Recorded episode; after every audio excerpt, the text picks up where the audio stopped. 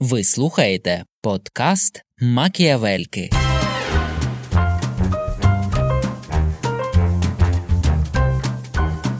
Живучи в готелі, вони купили собі електроплитки, позичали в готелі і посуд і самі собі готували їсти. Цікаві заміси були, але теж є чорний список. Просто він в мене називається список Х. Я вам скажу так: ті, хто попадають в мій список Х, дороги назад теж не мають. Боже, таке прям як комуністичне гасло, але вона трохи комуністка, то може їй пасує. Професія старої діви.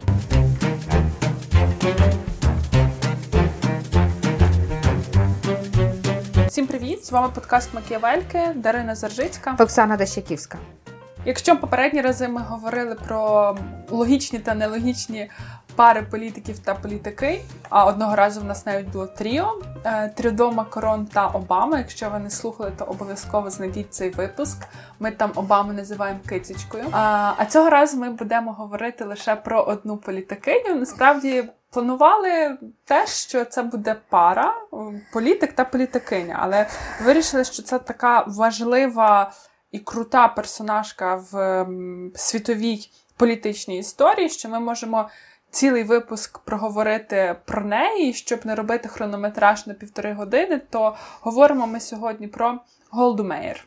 Голда Меєр та вона стала так учасницею нашого подкасту досить свідомо, і головне, е, мене особисто в її біографії зацікавила її участь у спецслужбах, а потім вже політична діяльність. Але саме тому вона стала героїнею нашого подкасту. І сподіваємося, що і вам буде цікаво. Я теж сподіваюся, що буде цікаво, але я скажу від себе взагалі, як я про неї дізналася. Це той випадок, коли я про політикиню дізналась буквально кілька років тому. І мене це в той момент, коли я усвідомила, що я про неї раніше взагалі ніколи навіть не чула. Мене це здивувало, і власне я сама до себе ставила дуже багато питань, тому що я ніби розуміла, що в мене освіта десь така, яка передбачає, що я маю про неї знати. А тут як сталося, про неї є кілька фільмів, про неї є багато документальних матеріалів, і це, власне, моя мама дивилася. Можливо, це навіть був фільм Мюнхен, який не зовсім Мюнхен. про неї, угу. але про досить е, важливу спецоперацію Гнів Божий е, Мосаду. І от е, моя мама дзвонила, вона потім переказує і каже. Ну там вона прем'єр-міністрка Ізраїлю, і ти точно її знаєш. Ну ти точно її знаєш. Я от забула ім'я. І в мене ж ну в мене шок, кажу, слухайте, я не знаю. Я починаю гуглити, я там перечитую якісь буквально перші не надто деталізовані біографії цієї політикині, і розумію, що е, так, я про неї не знала до того, і це дивно, і це соромно має бути. І вона загалом дуже цікава і е, впливова і вражаюча особистість, і треба би про неї дізнатися більше. І от вчора я мала кілька зустрічей зі своїми колегами, друзями, подругами, коли я казала, що зготуюся до запису подкасту. Ми будемо говорити з поміж іншого про Голду Мейр, то мої друзі та подруги і колеги, яких я питали, вважаю, хто то та питали, хто це.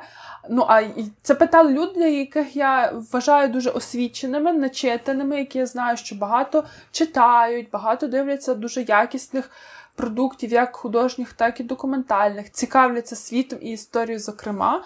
Але вони також запитали, а хто вона? Або перепитали, зокрема, одна наша постійна слухачка мене перепитала, це та, яка політикиня з Ізраїлю. І я сказала так, на що вона сказала, що Таня Попович, привіт тобі. Е, вона каже: ну, я бачила книжку про неї, але якось обкладинка мене не зацікавила. Тому... Цю книжку критикують. Цю книжку Хай слухає подкаст, а не читає книжку. Так, Таню, слухай подкаст, книжку можеш не купувати. Там не тільки не дуже обкладинка, але й зміст викликає питання. Тому давайте починати про Голду Мейр. Загалом, давайте скажемо, що народилася вона в Києві. Багато є, до речі, статей про те, як киянка зіграла важливу роль в долі Ізраїлю, в розбудові Ізраїлю, чи там Українка, чи ну тобто, якось, як на мене, штучно наближують Голду Меєр до України. Як на мене, то не, варто ну, цього Є деякі робити. навіть є якісь біо, біографи, історики, які кажуть, що вона би точно з такого посилання на Києві, на її київське дитинство, вона би була дуже невдоволена, тому що, е, по-перше, спогади про Київ в неї такі не дуже добрі, е, бо вони пов'язані з єврейськими погромами. По-друге, жили вони е, не дуже багато, і власне, коли вона описувала своє дитинство, то вона не описувала той Київ, який ми там можемо собі уявити або наділяти його якимись властивостями тої епохи. І тому не треба так само забувати, що це була частина Російської імперії. Голда, народившись в Києві, говорили на їдиш, і вона не знала ані російської, ані української мови. Але єврейські погроми її добряче налякали. Так, ну і з Києва вони поїхали, коли їй було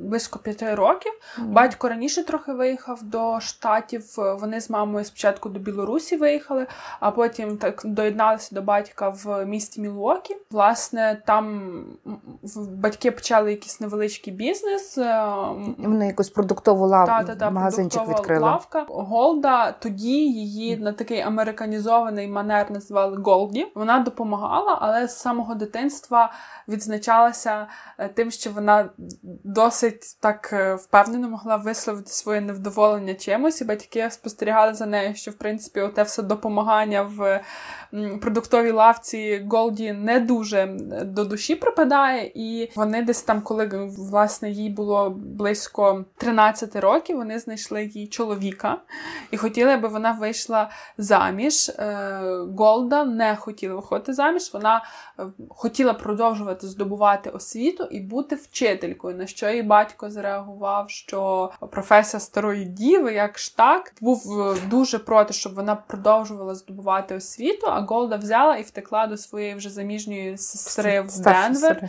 де працювала пралею, аби могти себе утримувати, могти себе годувати. І там вона почала з 17 років відвідувати різні такі сіоністські дискусійні зустрічі. Там вона захопилася ідеєю сіонізму і там зустріла свого майбутнього чоловіка. Ну я тут хочу тільки сказати, що вона насправді, бо е, от е, її дуже часто розглядають як жінку-політика, яка така дуже неоднозначна в контексті фемінізму і феміністичних mm-hmm. ідей. Але от сама Голді вона теж має вона написала, видала мемуари, і власне оця книжка, про яку згадувала Таня, вона видана в видавництві видавництві Віват. Я тільки забулася, е, вона так і називається Голда, але я забула Еліот Бар. Стається авторка, а от і вона її критикує дуже часто за це її ставлення до фемінізму. Але тим не менше, в мемуарах Голди є про те, як е, про те, що від мами вона чула, і мама її давала таке уявлення, яке в неї майбутнє: вийти заміж, вийти заміж, вийти mm-hmm. заміж.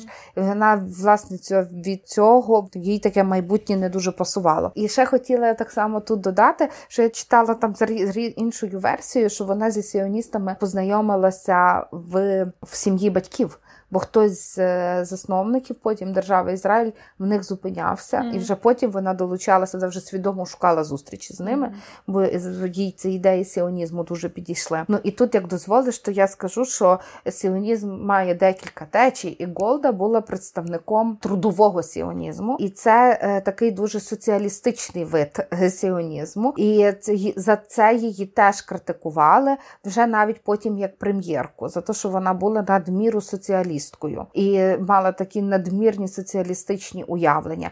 Але оцей її трудовий ем, сіонізм він власне спонукав її їхати тоді в палестинські землі, будувати державу, працювати в, в полі, шукати такі можливостей для побудови держави. І вона вірила, що тут оцим таким має бути такий низовий рух, його мають створити євреї, робітники, селяни, які які є оцим робітничим класом класом. Коли вона вийшла заміж, вони з чоловіком поїхали в Палестину. Тоді якраз діяв британський мандат в Палестині, і була така практика, коли е, євреї з'їжджалися, утворювали спільноти, які називалися кібуц. Кібуц це спільнота, яка займається сільським господарством, мешкає теж так досить общинно. Голда вона була відповідальна за вирощування курей і за якусь там частину садівництва, а потім вона так само, коли вона закінчувала свою роботу з птицею та садівництвом, вона йшла і була активною членкинею такого вже більш політичного об'єднання. Вона входила в Гістадрут. Я можу помилитися з наголосом, але Гістадрут це ізраїльська профспілка, яка утворилася ще до заснування держави Ізраїль. Е, Голда була дуже активною членкиною жіночого крила, і загалом потім стала дуже впливовою функціонеркою. Вона була е, та її старт політичної кар'єри так само був пов'язаний з жіночою радою, але вона згодом казала, що говорити про це е, жіноче, е, жіночу участь чи жіночу роль, то то, то не є ані політичною роботою, ані роботою. А, ані, ані роботою. Та. Але, та, але тим не менше, воно так іронічно склалося, що з того починалася і діяльність. Я хотіла сказати, знаєш, коли говорять про кібуцу, я про кібуцу читала дуже давно, коли почала захоплюватися ідеями громадянського суспільства суспільства і таких горизонтальних зв'язків, то от кібуцу для мене знаєш, це таке маленьке громадянське суспільство. Mm-hmm. Там, де ви домовляєтеся, маєте своє якісь таке самоврядна така спільнота. І от вона, правда, знаєш, от як ти то почала говорити, я почала думати, блін, комуна. І от я вже тепер е, ну насправді ти десь на, на мережі на, на перетині десь одного і другого. Mm-hmm. Ось е, така самоорганізація людей, але е, десь так бачили люди, що кібуцу то ну, така є стародавня давня єврейський спосіб організації mm-hmm. суспільної, і вони просто намагалися його відтворити, коли мали. Я хочу сказати, що до свого сорому я не знала про британський мандат або знала, но забула, бо не вірю, що не вчила десь, мусила десь вчити таке. І тому цей раз дуже з таким е, захопленням читала цю історію і про роль Голди і оцих єврейських організацій в цьому мандаті. І мене дуже вразило, що в 38-му році, коли вже було зрозуміло гітлерівські настрої, коли в Європі вже починалися оці переслідування євреїв е, в Німеччині. Вони вже були. Британія мала цю можливість встановлювати квоти по заселенню по поверненню євреїв і заселенню палестинської е, постелі. І Британія ці квоти почала зменшувати. І вона там не те, що зменшувати, там власне була квота, загроза нацизму, загроза е, життю євреїв та євреїв. І Є потреба в збільшенні цих квот. І якраз в 38-му році відбулася ця авіанська конференція е, в Франції, яку Рузвельт її ініціював. Там 32 країни були присутні, які ніби мали квоти і вже мали досвід приймання єврейських мігрантів. Потреба була в тому, щоб збільшити квоту. Вони зібрали конференцію, на якій висловили стурбованість і сказали, що квотою ми збільшувати не збираємося. І в Палестині вони залишили квоту, яка там була 75 тисяч, здається, але була можливість додаткового в'їзду за е, плату. І так само квоту готова була збільшити Домініканська Республіка, теж поставивши дуже дуже високу ніби платню за таку. Послугу державну Нідерланди висловлювали готовність допомагати з транзитом, але не готовність того, щоб приймати мігрантів. І Голда вона брала участь як спостерігачка від Палестини на той момент і була дуже незадоволена перебігом, е, а результати конференції взагалі вважала як особисту поразку. І після того вона сказала дуже знамениту свою фразу, бо на тій конференції багато всі казали, що не готові приймати мігрантів, але всі дуже висловлювали співчуття. І от вона казала, що я хочу дожити до того дня коли нам ніхто не буде висловлювати співчуття. Я теж читала власне про перебіг тої конференції. Все ти так розказала, як і я читала. Видно, з одного джерела ми тут читали. Але е, для мене це був такий доволі цікавий момент. Ну і що ще є цікаве з цього моменту, прочитала, що і тут народився Мосад. Бо Мосад виник як власне коли це організація, яка допомагала євреям мігрувати. І е, ця організація вона здійснювала е, в тому числі підкуп різних. Кораблів, пасажироперевізників з тим, щоб допомагати євреям зберігати там втікати з, з загрозливих таких ситуацій. От це теж було для мене таким відкриттям. Я думала, що Мосад виник вже коли була єврейська держава. А, а я ще хочу згадати один термін. Ну просто щоб знаєте, теж е, ми про нього не забули, і може хтось не знає, то ми про нього скажемо. Це термін алія Це угу. специфічна назва саме процесу репатріації євреїв до Ізраїлю, а перед тим до е, ізраїльської землі. І було кілька хвиль, і там теж було дуже нелегко насправді потрапити ще до заснування Ізраїлю на на палестинські землі. І Голда Мейер, до речі, тоді вона була Голда Мейерсон, прізвище її чоловіка Мейерсон. Вони з чоловіком не відразу, тобто спочатку вони отримали відмову в цій алії, а потім вже отримали дозвіл і обоє туди поїхали. Але, до речі, чоловік її не особливо був в захваті від кібуци, тому вони приїхали до Тель-Авіву і свою політичну.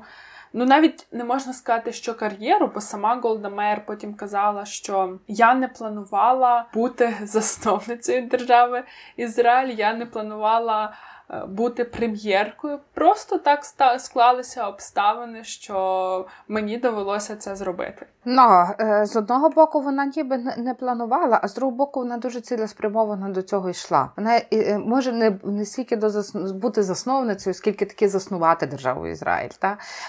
Дуже багато цих послідовних кроків вона здійснювала ще працюючи з британським урядом, власне, по цьому британському мандаті, будучи учасницею. Потім вже відповідно е, безпосередньо в Ізраїлі. Вона ж так само, як і всі, працювала над тим, вибираючи час для проголошення держави Ізраїль, щоб британці не встигли нашкодити в той момент, коли як тільки закінчиться британський мандат. Це було зроблено, і е, мені здається, що вона все таки ну заслуговує і на те звання, і на той імідж, і на ту працю, яку і на та на той імідж, який вона має. Я знаєш, хотіла згадати про той її момент, коли вона стала послом до радянського радянського союзу вже від держави Ізраїль, коли вже державу було засновано, уряд вирішив, ну так як вона мала стосунок до Києва, до Російської імперії. Очевидно, що вона може краще там вступити у зв'язок з цими з російською владою, і вона поїхала і цілий рік провела в радянському союзі. І от мене дуже здивувало,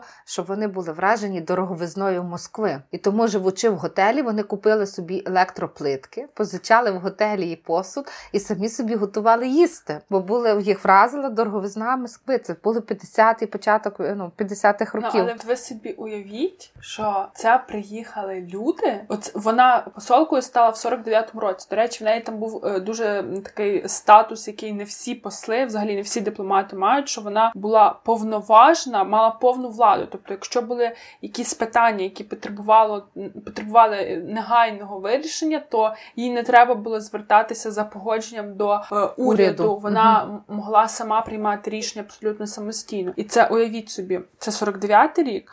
А тільки в 48-му утворилася держава. держава. Тобто я взагалі ну мені складно уявити, як це на рівному місці з нуля розбудовувати всі державні структури. Я думаю, що питання грошей для них теж стояло досить гостро, але загалом ота фаза, коли вона е, з місією дипломатичною була в Союзі, вона ще позначена була дуже гострою потребою в зброї. Та і зброї, і в людях, в принципі, і в громадянах так. теж. То були такі дві головні місії, які вона фактично мала виконати. Я тільки хочу від, відрефлексувати на пустому місці. От я не впевнена, Дарина, що на пустому місці. Вони мали організації, а значить, вони мали певні мережі і вже способи комунікації були. Угу. Вони мали навіть спроби заснування уряду е, в екзилі. Ну вони мали хорошу ідейну базу від сіонізму. Да. Тобто, та я погоджуюсь, що, що їм треба було це вкорінювати, умовно їм кажучи. Їм в них умовно кажучи, як на мене, був зміст,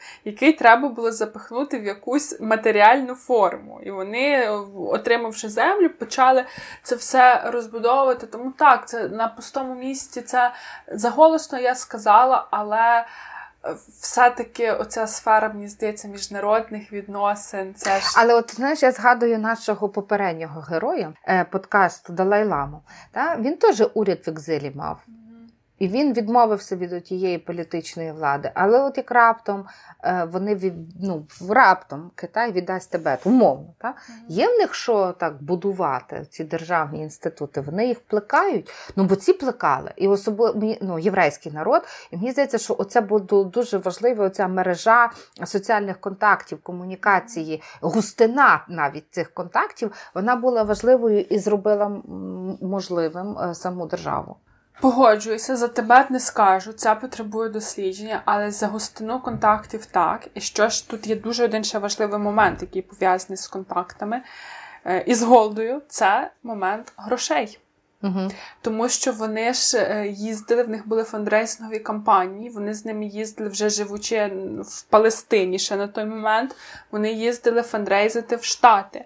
І, до речі, в середовищі цьому сіоністському, яке теж плекало ідею державності, вірили в неї. Але щодо намірів і планів Голда, вони мали великий сумнів, що ця фандрейзингова кампанія серед євреїв у Штатах буде успішною. Вони думали, що це там кілька мільйонів, бо власне збирали вони на гроші. Ой, збирали вони на зброю, і е, вона не збирала 50 мільйонів доларів. Фандрейзерка. Фандрейзерка.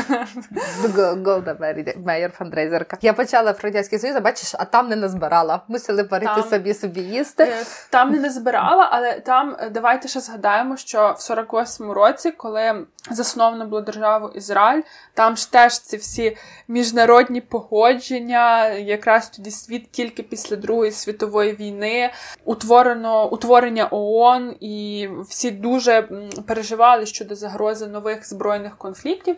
І тоді було накладено ембарго на продаж зброї в цей е, сектор е, Палестини, Ізраїлю, а Ізраїлю треба зброя. І одне з її дипломатичних завдань в Союзі було це якраз щоб Союз надавав е, зброю. Є ніби запротокольовано в в документах, що офіційно вони відмовили, коли отримали прохання.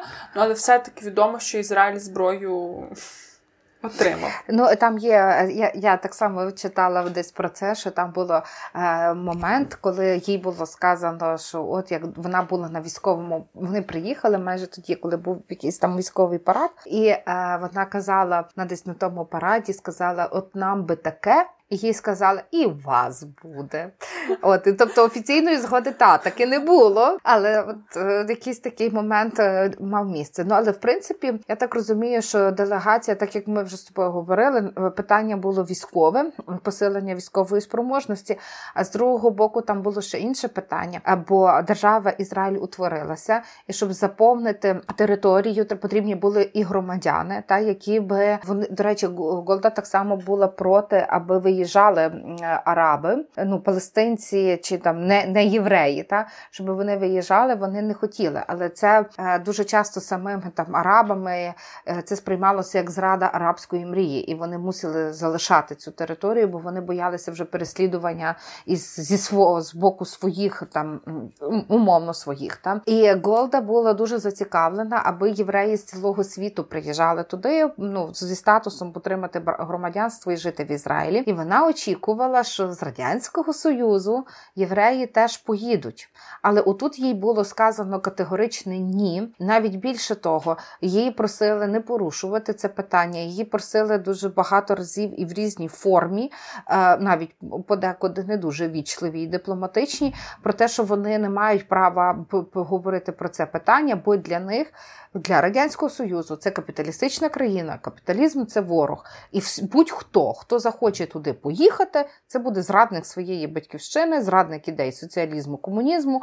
І в результаті Голда Мейер е, в цьому питанні ну, не досягла ніякого успіху. Вона залишила радянський союз, і е, от було для неї це залишалося такою дуже незрозумілістю. Ну як так? Вона тут однозначно очікувала зовсім іншої, зовсім іншої відповіді. Ну і тут так само е, ще про її цю службу в радянському союзі на посаді посла, то так само є багато деталей і щодо того, як вона мала одягатися, як вона готувалася до холоду і до такого іншого. Але то може такі вже побутові дрібнички, які теж згадані е, в історичних джерелах і зберігаються до сьогодні. Ну я до речі, бачите, тут ми, мабуть, читали з різних джерел я ж е, теж, тобто, по факту, е, те, що не досягла вона успіху в тому, аби євреї так могли переїхати до держави Ізраїль з Радянського Союзу, але я читала таке пояснення, що офіційні особи Радянського Союзу їй висловлювали, що проти держави Ізраїль вони не мають нічого проти. Так я дивно сформулювала речення, але вже як вийшло. Е, Вони не заперечують, щоб євреї виїжджали до держави Ізраїль, але вони це мотивували свою заборону і категоричність е, позиції тим, що ну, ми ж їм дозволимо виїхати. А то ж не факт, що вони виїдуть до Ізраїлю. що Це для них буде відкритий весь світ, і дійсно вони собі поїдуть до капіталістичних країн. Але тут ще є один такий. Ем, цікавий, мені здається, факт, який варто відзначити в цьому періоді, назвемо його московський, так, це е, вона відвідувала синагогу в Москві і її вітав десятитисячний натовп.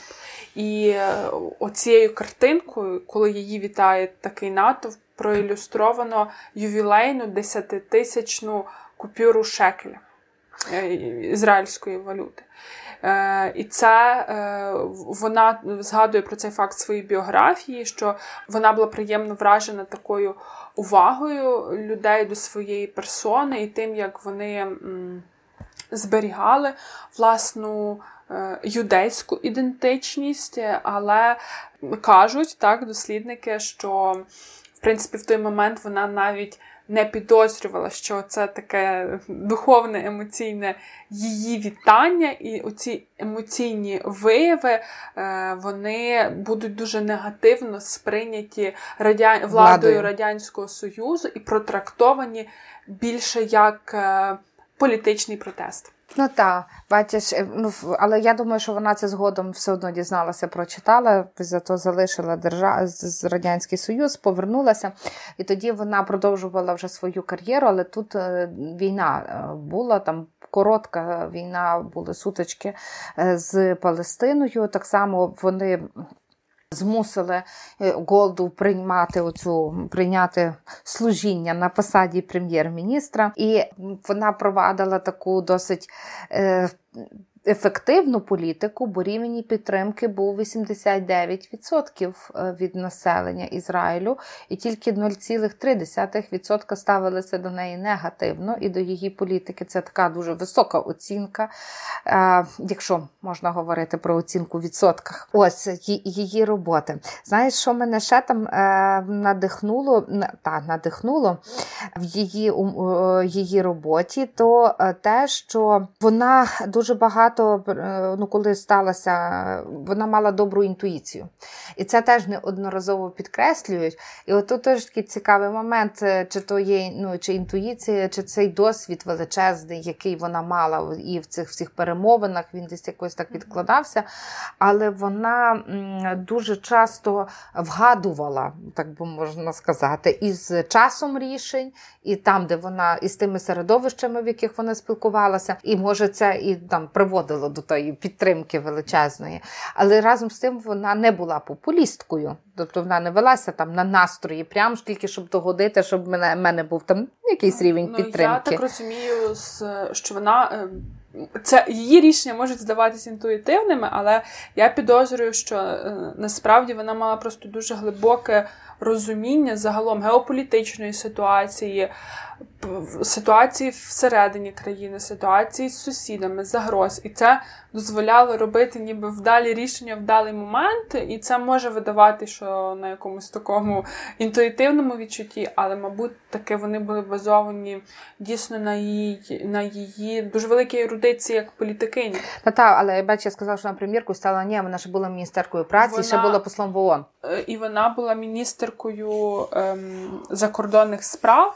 І, до Та-та. речі, загалом, якщо про неї читати, е, я думаю, перші матеріали, які ви знайдете, то вони стосуватимуться власне її дипломатичної діяльності, її uh-huh. діяльності на міжнародній політичній арені. І, е, Але при цьому вона зробила досить багато пізніше і для внутрішньої політики.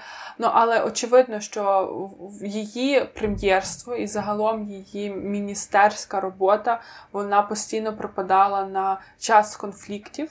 І тому на це звертають більше увагу. Але от якщо взяти оцей період її її як міністерки закордонних справ, то з того, що я читала, його теж дуже неоднозначно висвітлюють. Ми з вами перед записом перекинули вже кількома словами. Зокрема, зокрема, про те, що вона звертала в своїй політиці, а після того і вже в своїй автобіографії увагу на е, країни африканські, тому що вона так. вважала, що оцей досвід побудови. Е, нової держави, який е, вона отримала в Ізраїлі, він може бути дуже цікавий африканським країнам. Ну і вона їздила із підтримкою їхньої для них теж, тому що багато країн ну, ми знаємо, що там великі країни європейські із е, Сполучені Штати Америки вони так неоднозначно не мали такої однозначної виваженості. А що робити з тою Африкою? Підтримувати, не підтримувати, втручатись, не втручатись, в який момент втручатися навіть навіть згадаємо ту у Руанду геноцид, який був, який спочатку назвали геноцидом, потім зробили крок назад, бо то не можна такі слів вживати, бо не треба в то втручатися. А Голда в такий спосіб і свою підтримку демонструвала і привертала увагу ем, тих самих е, суб'єктів ну, Але вона потім відзначала, що в принципі якогось органічного зацікавлення з боку африканських країн не сильно було. Але я читала одну версію, яка пояснює, чому виник оцей інтерес і угу. чому вона так зосереджувалась на африканських інших країнах. Загалом е, вона була членкиною уряду, уряду першого уряду, який очолював легендарний Давід Бенгуріон. Угу. І він е, кажуть, що ну так, він їй довіряв, він їй вірив і вірив в неї як в політикиню. І загалом називав, що вона найкращий чоловік в уряді. Таке досить твердження сьогодні викликає здивування. Ну, але... Воно і в неї викликало здивування. І коли її, вибач, я тебе перебила, так. але коли її журналісти питали, от як це бути прем'єром жінкою, то вона як казала: Я не знаю, не знаю, що мене таке питаєте. Я ніколи не була прем'єром чоловіком. Тому, знаєш, там вона теж реагувала на нього цікаво. От і але при цьому, що вона мала дуже високий рівень довіри від власне урядовців і від самого Бенгуріона е, він розумів, наскільки важливо, щоб Ізраїль став на міжнародній арені суб'єктом, впливовою одиницею, і він не завжди їй довіряв перемовини і справи вести з, скажімо, зі Штатами чи з європейськими державами. А натомість вона знову ж таки це одна з версій, один з поглядів дослідників, що вона була радше лицем міжнародної політики Бенгуріона. А оця частина, яка пов'язана з Африкою, ну вона така, знаєте, іміджева, але. Не, не, не несе на собі якихось ризиків. Так, так, в тому не несе числі. таких ризиків. Угу. Можливо, то теж то теж версія, але в цілому, знаєш, ми теж згадую про нашого ще одного учасника подкасту про Трюдо. Він теж зацікавився Африкою, правда, за багато років після того. Я думаю, що е, Африка, вона е, вона в принципі має досить такий цікавий потенціал росту. Тому добре, що Голда туди їздила. От е, і е, може і нам варто продивитися як країні, і теж це може бути варіант з такої співпраці в нашому глобальному світі. Хотіла ще сказати про оцю е, да, війна була шестиденна, але надзвичайно відома її оця війна на виснаження. Знаєш, коли вона була прем'єркою, останній її термін вона називалася ще війна судного дня, mm-hmm. коли там Ізраїль е, фактично не було ніяких таких передумов про війну, але Сирія разом з Єгиптом уклали угоду і напали на Ізраїль. І от е, кажуть знову ж таки, що в неї вона посилалася на свою інтуїцію, зібрала кабінет і казала, що вона має відчуття, що щось буде. Ну в них були е, в неї не просто відчуття, вона ж з дуже багатьма людьми впливовими спілкувалася і їй, зокрема, е, про готовність нападу з боку Сирії та Єгипту, їй говорив. Ем, е, король е, Йорданії, з яким вона часто доволі спілкувалася, і вона цю інформацію доносила, в тому числі до спецслужб. А вони сказали, що, що немає ніяких... нема передумов. Ми не бачимо передумов, що буде цей напад. Будьте спокійні. Король Йорданії Хусейн її попередив е, про то. Але то таке дуже е, цікаве, тому що розвідка їй не підтвердила, оборона не підтвердила, і вона потім казала, що вона дуже шкодує, що вона не дотисла. І потім, коли це все почалося, це називають там період виснажливої світової війни, бо Єгипет фактично е, здійснив перехід через Суецький канал і бомбар, бом, це, бомбардував е, Ізраїль.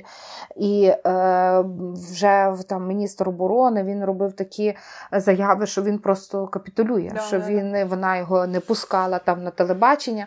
І отут вона наполягла на прямому зв'язку з Кіс з, ну, з Кісінджера з тим, щоб поговорити з Ніксоном. З держсекретарем е, Нікс. а, з президентом США. Так, з президентом США. І е, Кісінджер казав, що ні, давайте відкладемо до ранку. А вона наполягала і дзвонила, і дзвонила, поки їй не сказали, що добре, вже зв'яжемось. І тоді вона фактично е, включила американців як союзників Ізраїлю. І тоді вдалося досягати вже ну, перемовин, миру і зупиняти цю агресію. Ну там е, ще теж знаєте, зрозуміло, що нічого зафіксованого на плівці немає, але е, є така інформація, що, начебто, Кісінджер потім дзвонив, зв'язувався з е, представництвом єгипетським чи сирійським, і його теза була така, що якщо в цьому конфлікті виграє радянська зброя, а не американська, то це загалом поламає хоч якусь е, стабільність в цьому світі. Відповідно, там ну, впливи різних держав, різних таборів. Е, цікаві заміси були, але е, вона навіть незважаючи на те, що ця війна судного дня. Чому війна судного дня? Тому що напад відбувся е, під час ем, оце свято Йом-Кіпур. Угу. Тоді якраз вони напали. Війна Переможцями там вийшов Ізраїль. Е, війна була короткотривала, але там були значні втрати. Голда Меєр теж це вважала своєю поразкою, і після того вона е, пішла відставку. Хоча е, її партія ніби виграла вибори, вона могла далі залишатися, але вона каже, що ви мене навіть не просіть. От я вирішила і все. Я ну але треба сказати, що їй вона була в досить поважному віці. По перше, вона по-друге, прем'єркою стала в 70 да. років. По-друге, вона вже пережила онкозахворювання так. на той момент.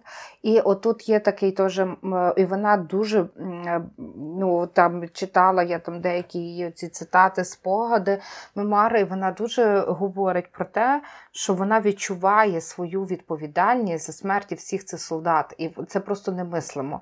І так само один з там керівників, ну керівників то погане слово, командирів військових, які вели ці операції в цій війні судного дня то вона вимагала постійного звіту і постійної присутності на знати про що відбувається.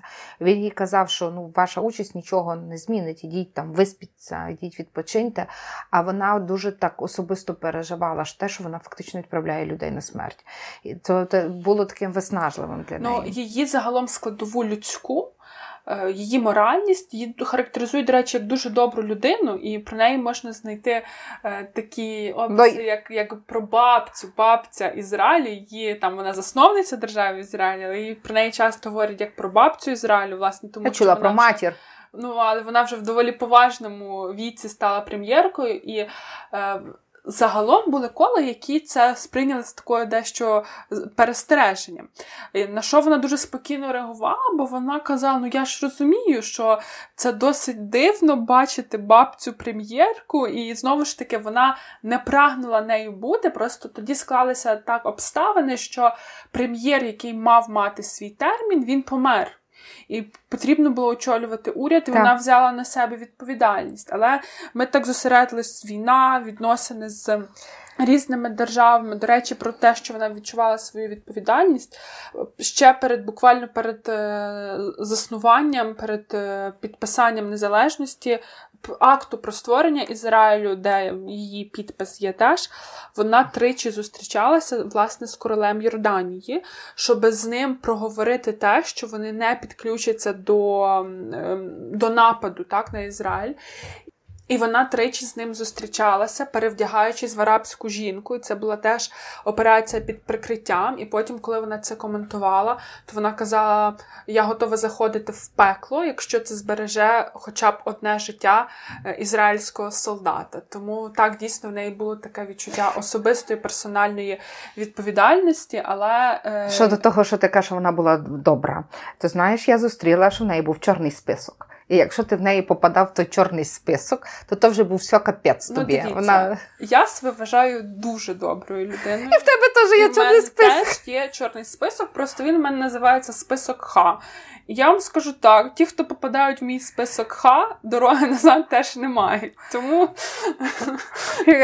Ти будеш бабця прем'єрка?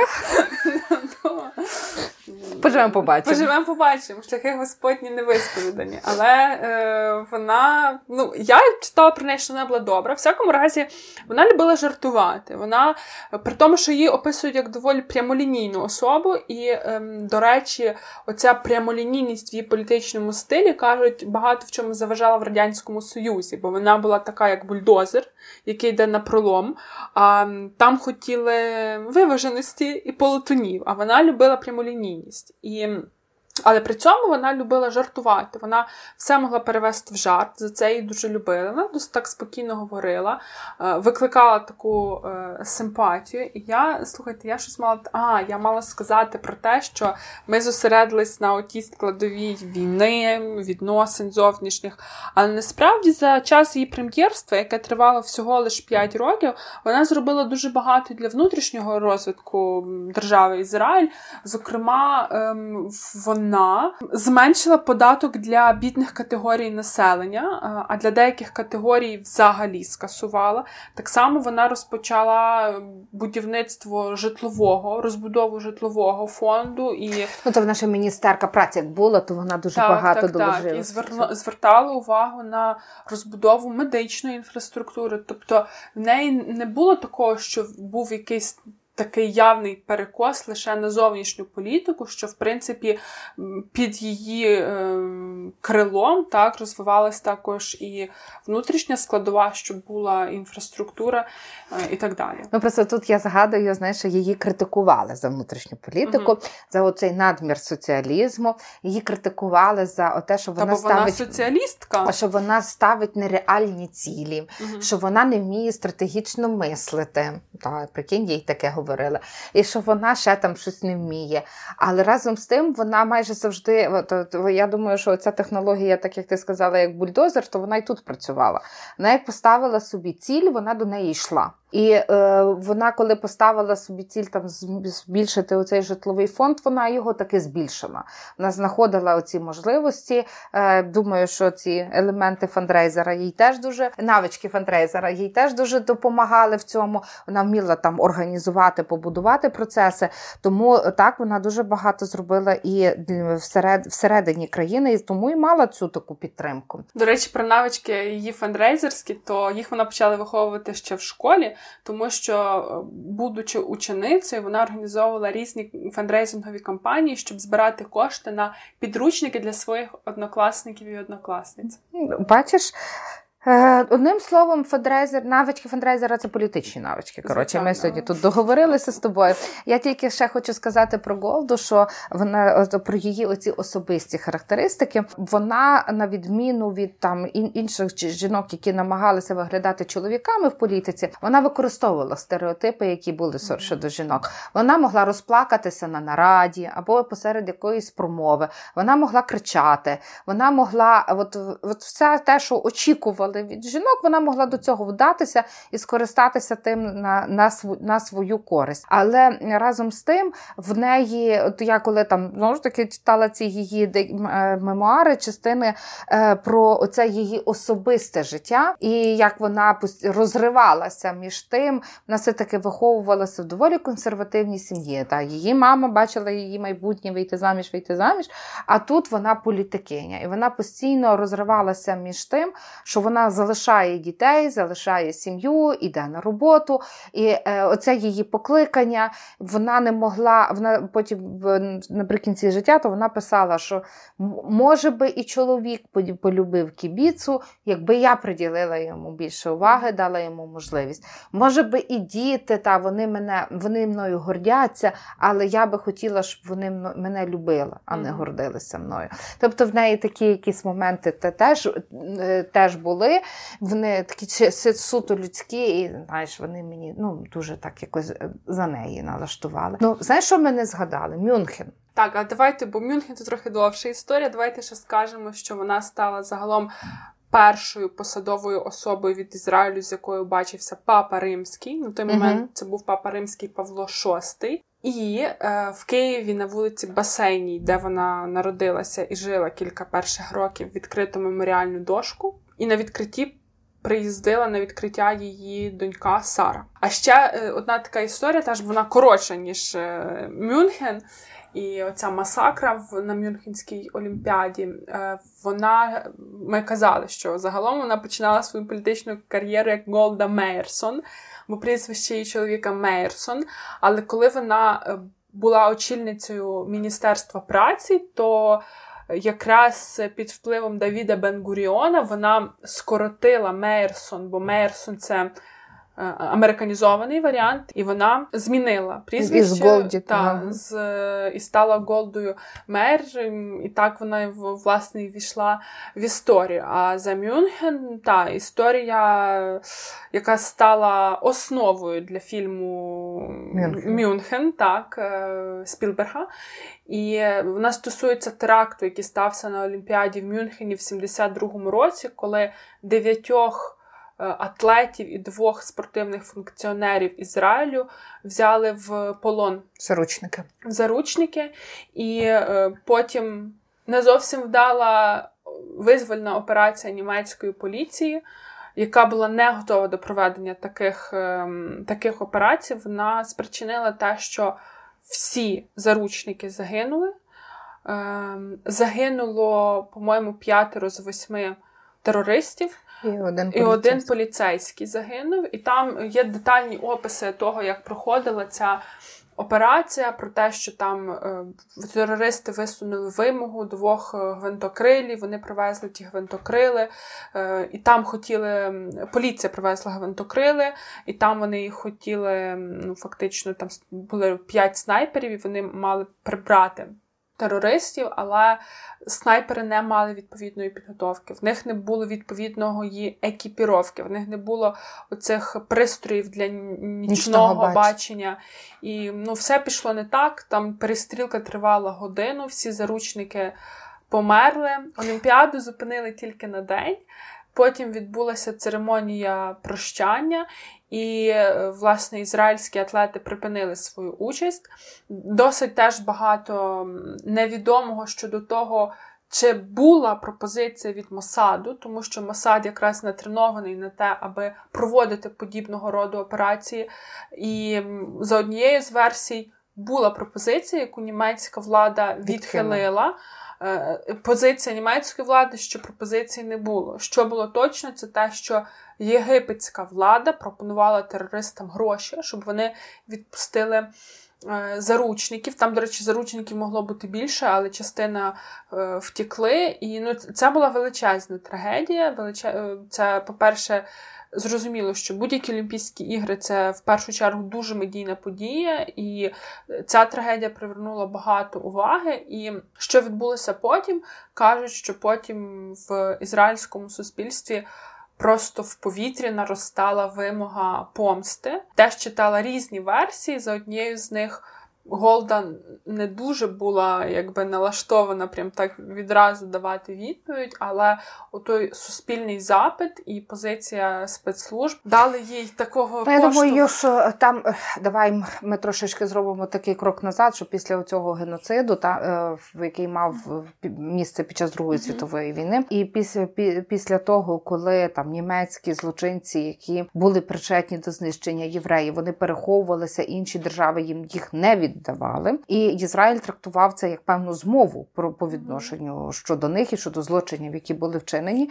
І Мосад та він де він здобув такі навички, тим, що вони фактично викрадали людей і привозили їх до своєї країни, чинили суди або ж убивали ворогів ізраїльського народу. І там же ж теж було таке е, доволі е, поширена така оця теза, що з терористами не домовляються.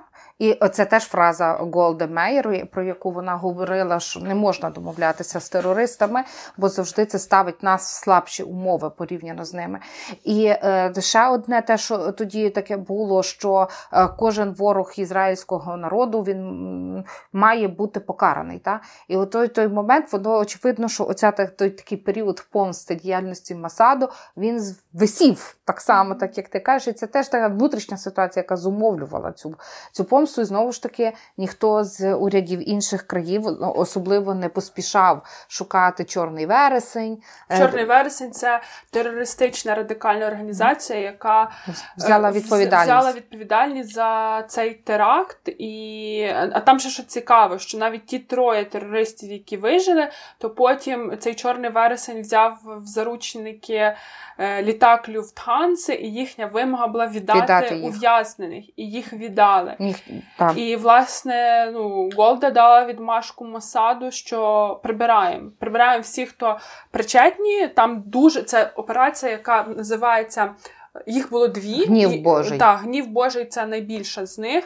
Вона тривала 20, 20 років, і перший етап він був досить тривалий в часі. Він був такий розвідувально, розвідувально-аналітичний, тому що це було формування списку осіб, які були причетні до організації Чорного вересня. Ем, Теж Ця операція вона досить детально описана, там є різні версії. Зокрема, ніхто не може достеменно сказати, чи, чи дійсно той е, список осіб, який сформований був Мосадом, це особи, які були причетні до організації. Так само були скандали, які пов'язувалися з тим, що в принципі були промахи і вбивали людей не тих. Не тих там просто Норвегії офіціанта в Норвегії. Вбили. Там взагалі була жахлива історія, коли офіціанта, який просто мав сирійське походження, а ніякого його при просто прийняли за іншу людину. Його вбили на очах вагітної дружини його.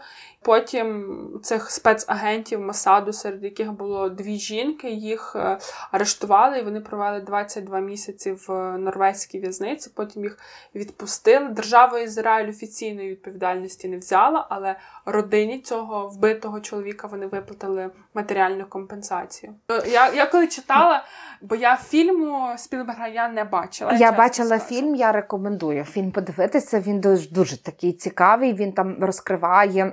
Як оці всі е, ці спецслужби зв'язані, як ці терористичні організації зв'язані. Я е, читаючи там інформацію теж про цей е, чорний вересень, то там Мосад був пов'язаний.